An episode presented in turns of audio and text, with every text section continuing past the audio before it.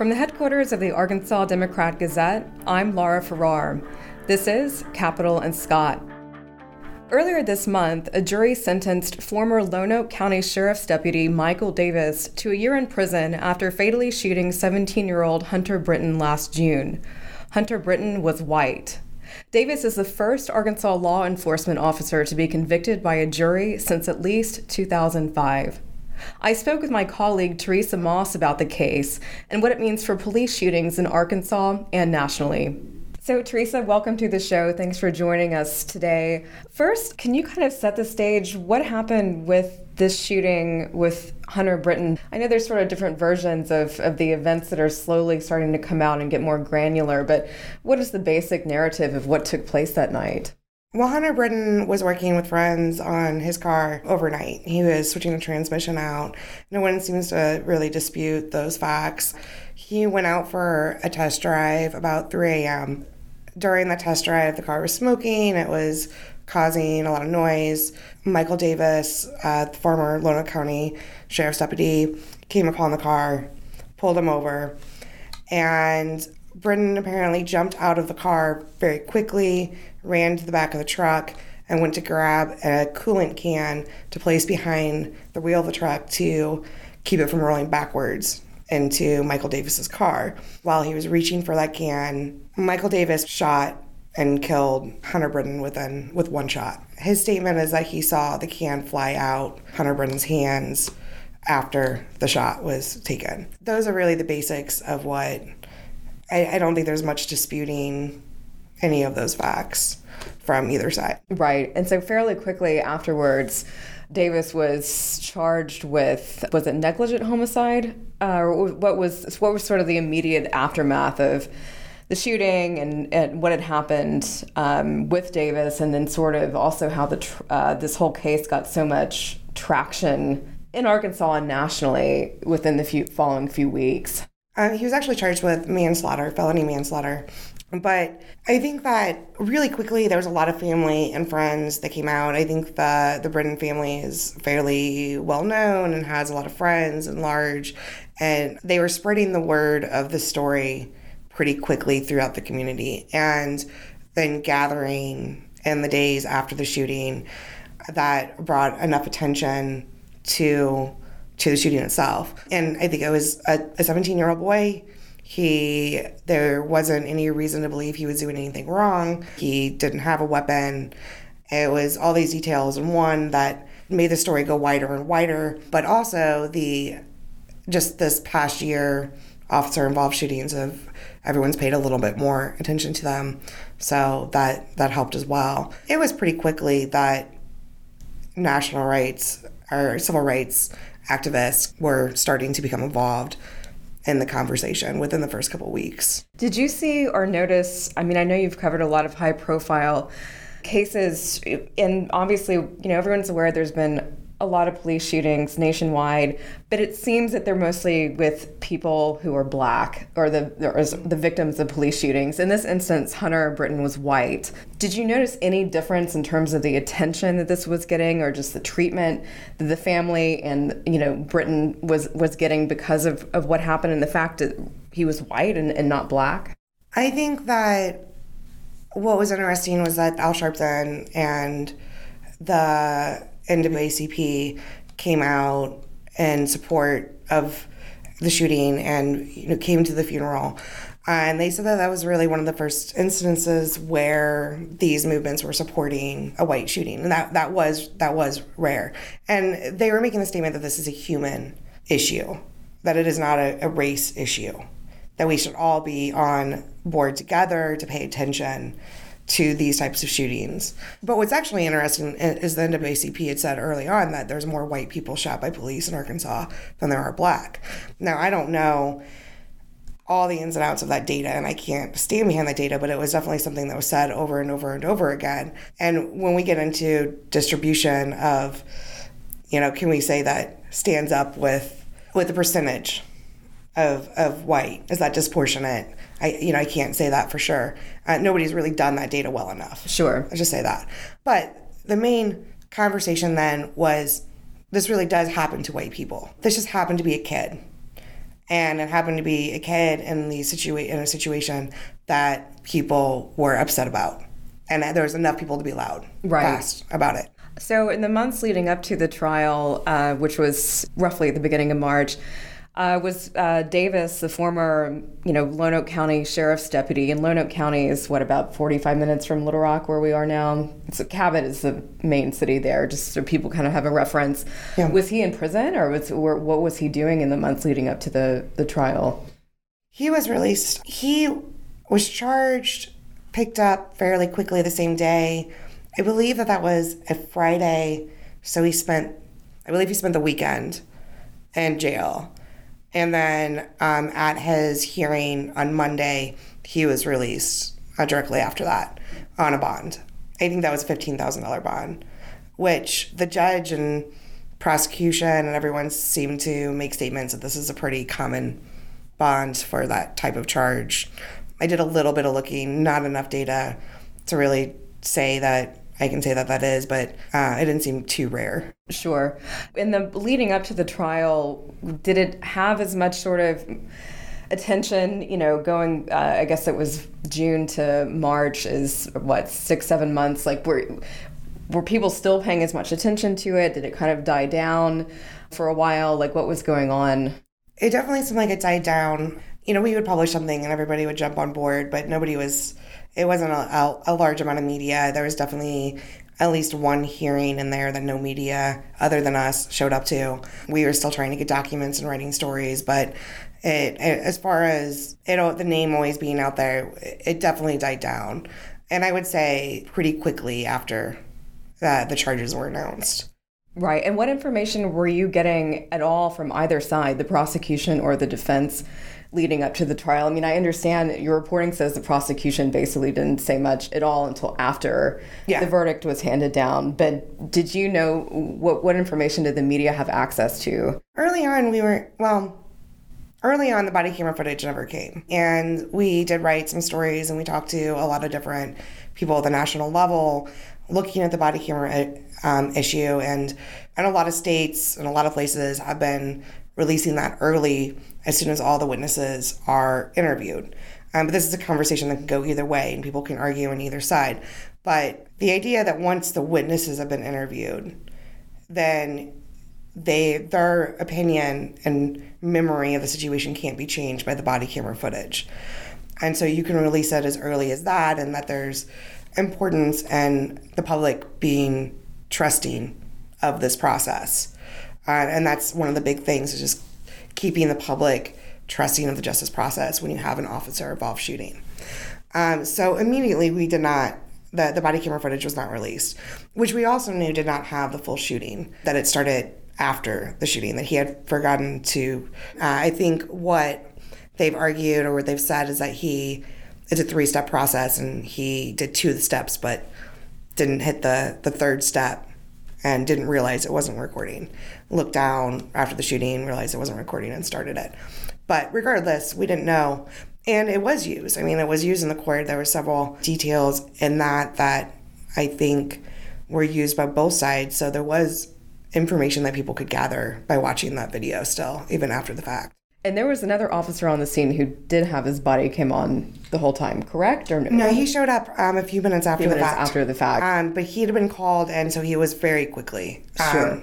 He came in, just you know, I, I, don't know how long it was, but it was very. It was maybe a couple minutes at most that he showed up on the scene. And is it my understanding that you are still waiting to get that footage or access? The media hasn't had access to that yet? No, we have not. We have FOIA'd for it. And from last I heard from the state police, they're waiting on a document from the court before they can release it. So they're they're waiting on some paperwork. Is that fairly common or not common to have to wait so long even after a trial has happened? I don't know in this case. Sure. You know, it's to have it fully finished I haven't had to I haven't had to just immediately go ask for something. Usually I had enough information or it was a little bit after the fact that I was digging into something. So I can't say for sure. But we're yeah, we're just waiting at this point. So, leading up to the trial, there were some sealed documents. The jury selection was anonymous. There was a change of venue. Uh, there was a lot of police presence outside of the building itself. What to you is sort of unusual about, or what happened that you know struck you as sort of interesting, maybe not unusual about the days approaching the trial and sort of what happened right before it and, and during? Yeah, I think there was always a talk of that releasing information would taint a jury, that you wouldn't have a fair trial, and we hear that a lot in the media. That if we if we release this information, uh, that there won't be a fair trial, and that's why they can withhold information from us. I think we at first started. We had the body camera footage. The prosecutor did not talk to us at all during the case. He did talk very extensively after the trial was over. We did have conversations with the defense attorney and write some stuff. I think the first time in court was about the second or third hearing when the judge was upset about the defense attorney talking with the media. Um, there was no official order, there was no gag order, nothing was ever filed, but but she had said don't don't talk with the newspaper before you file your motions. It was pretty soon after that that it seemed like nothing was getting uploaded to Court Connect, which is the state's document um, system for, for the court. You could see things were going in, but there was no attachment there, no attachment file that you could actually look at. And it was a couple weeks of calling, sending an email, asking for these documents before I finally went up in person and asked for them. And I was, I, I couldn't leave the lobby. I had to have somebody come out of the clerk's office and talk to me and then um, wait for an hour until someone finally told me that the judge was going to seal the case and that the judge had been pulled out of her docket to verbally seal the case, which I requested an official document, a stamped document on that, and I had to wait another hour until that was finally it was finally filed and we had that which sealed the case. Now what was rare about that is that usually a defense attorney or prosecution ask for that. They're the one who files a motion and the judge doesn't do that on their own where in this case the judge did it on their own without either side asking for that to happen.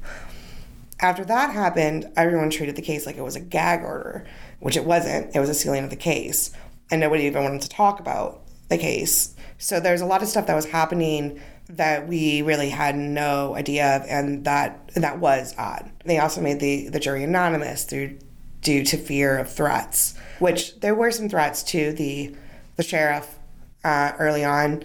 I believe he worked with the FBI. I think they've traced that they've traced that down to being somebody out of town. He always said it was probably out of town, had nothing to do with the family. It was these outside groups. But yeah, there was this big concern of threats, of violence, of and then also a tainted a tainted jury due to um, media exposure. And I think what we found when we finally got into the case was interesting when the jury was brought forward and the questioning happened, the prosecution asked very specific questions about the media and asked how they heard about the case. Everyone who went through there, which was the first batch, they, we, we only went through the first batch, was about 50. They had two batches ready. And I'm not sure if we got all the way through them, but about 50 or so people.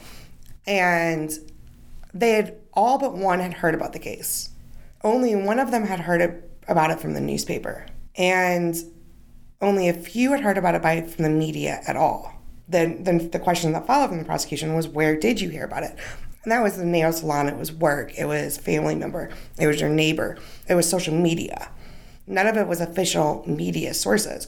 So this whole concern that we our coverage of it was going to taint a jury actually didn't seem to be that realistic that everyone heard about it in their own ways, and most of that was through social media, and wasn't talking about a lot of the real facts, but just the the basic conversation. I personally did not see. I can't say there wasn't anything, but within the courtroom, outside the courtroom, everything was fairly civil, and it was not held in court. It was held at the Cabot Readiness Center, which is the uh, National Guard Armory, and it was supposed to be held there because of worry of disruption from chanting and things like that that we did see at an earlier case. But it was it was held there at this at this facility that's not a courtroom, which meant that everybody was there together the Davis family and the, the Hunter Brittain family. That you're using the bathrooms together, you're going through checkpoints together, um, you're using the same door in and out of the courtroom together. And there wasn't any real issues that I w- that I saw.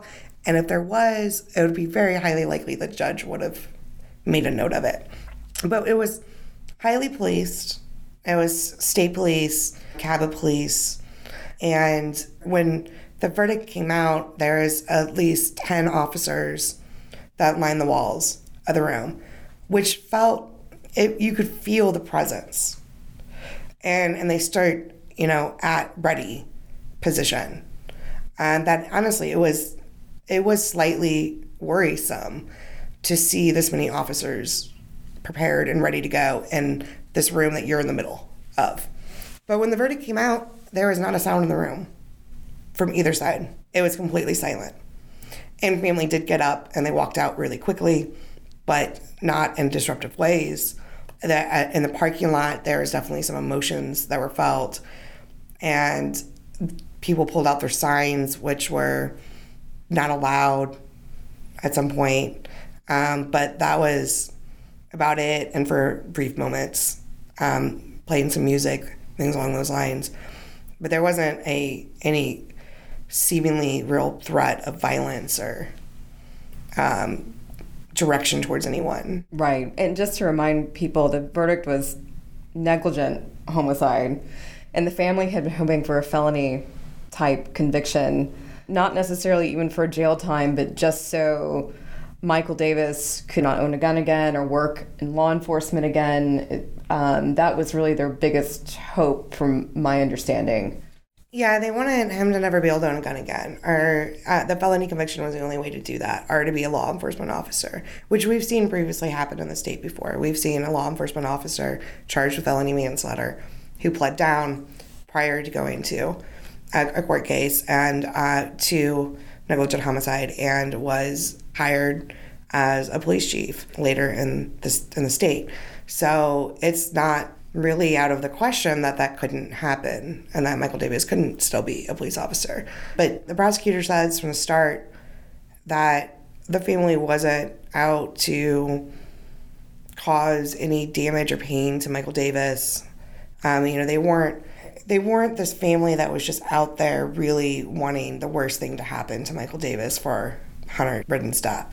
And slowly throughout time, as they saw and they heard more about Michael Davis, and especially after seeing um, some of his emotions on the stand and through the body camera footage, they said they did not want prison time.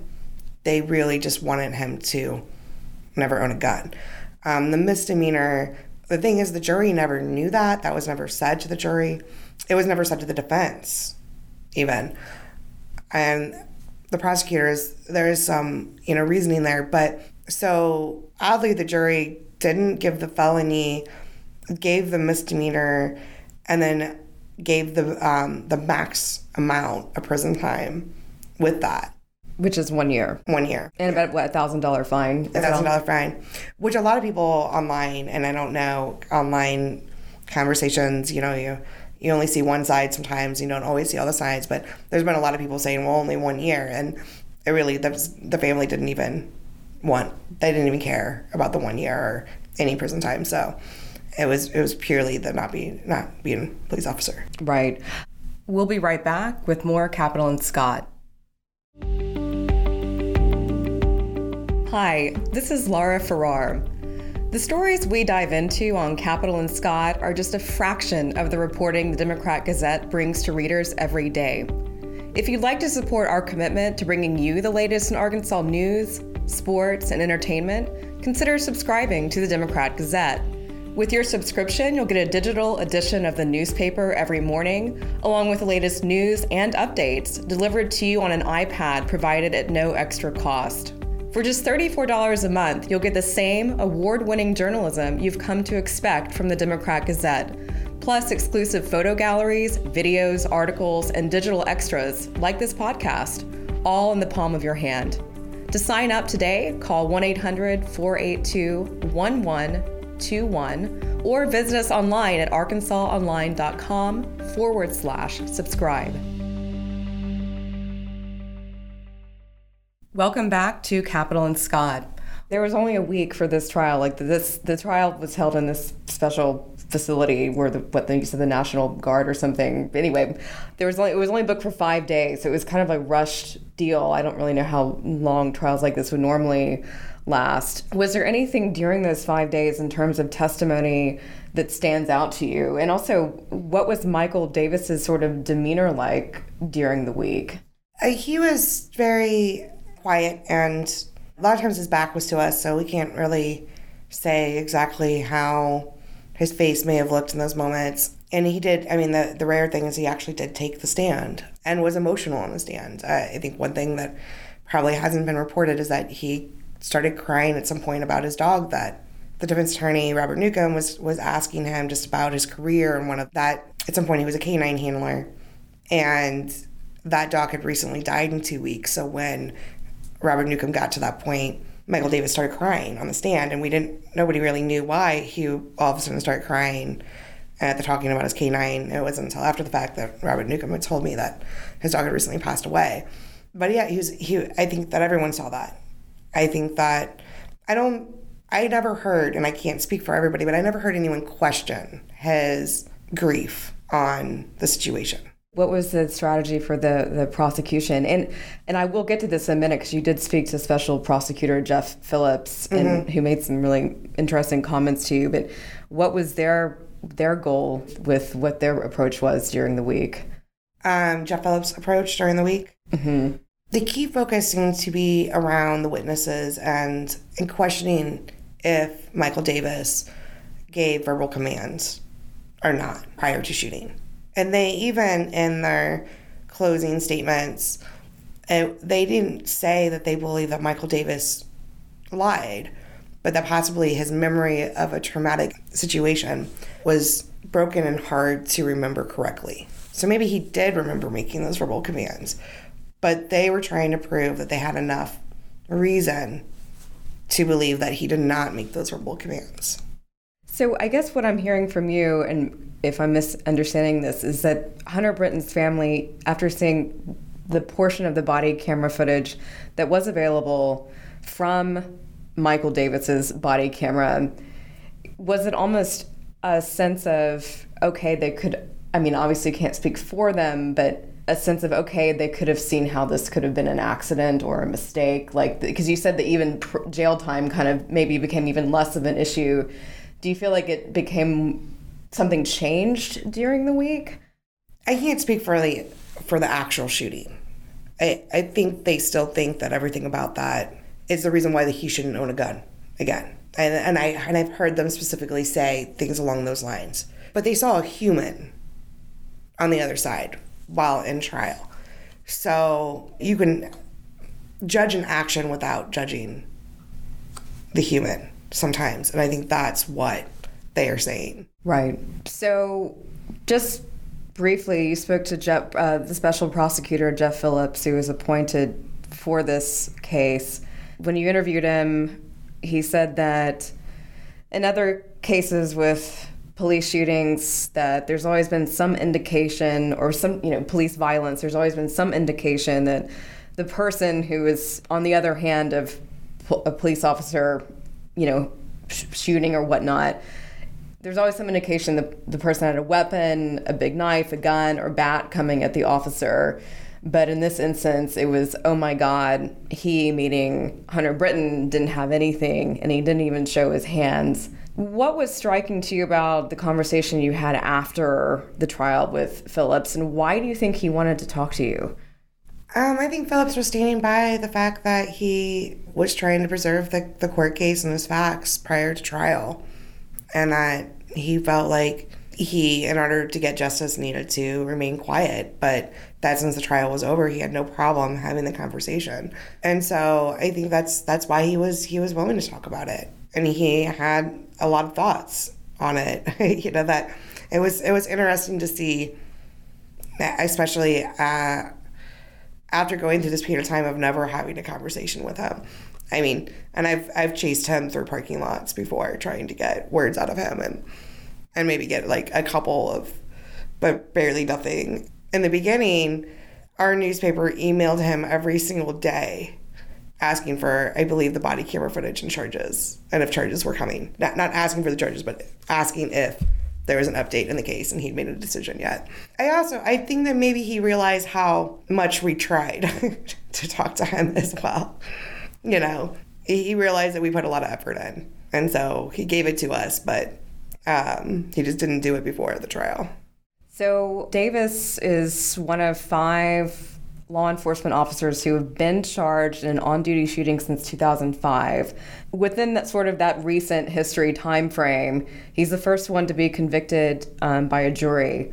So what what do you think this means? Uh, what what happens next? Kind of what are your takeaways?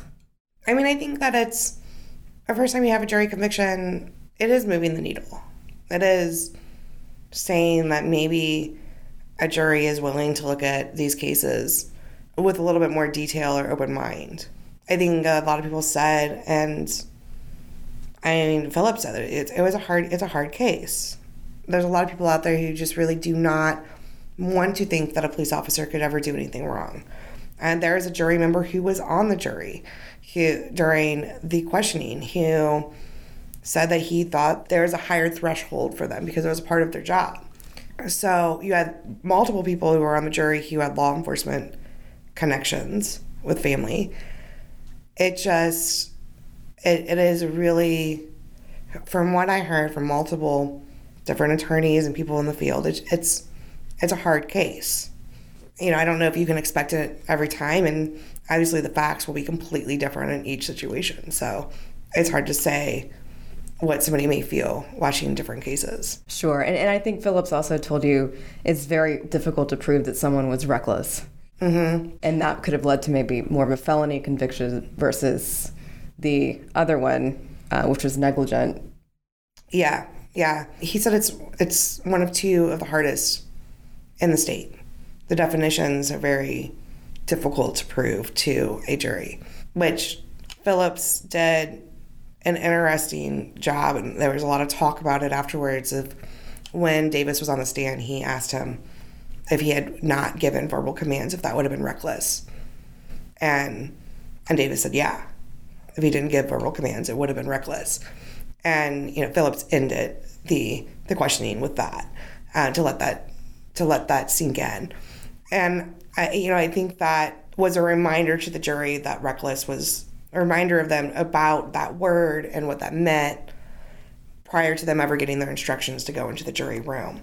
Because a lot of times the jury doesn't fully understand that they're going to be looking at this definition in front of them and they have to make all these facts fit into that box. I don't think they know that before, like throughout the entire, you know, the trial until they get into that room and they start arguing about whatever those details are. Do we know anything right now about the appeal process or anything coming up for Davis and his defense? At this point, I mean, he was, they did file an appeal. It wasn't an appeal actually dealing with something regarding the definition of negligent homicide from what Newcomb had said. And um, he was released on bond because of that. So he's he's also he's not in jail at this point, and the, and that sentence would be served in jail, not prison. But it could take a year or two before we see any real movement in that appeal process from and that's what the judge said actually. All right well teresa thank you so much and thanks for your hard work on this. It sounds like a lot. Thank you for paying attention. That was arkansas democrat gazette reporter teresa moss. Thanks for listening to capitol and scott. See you next time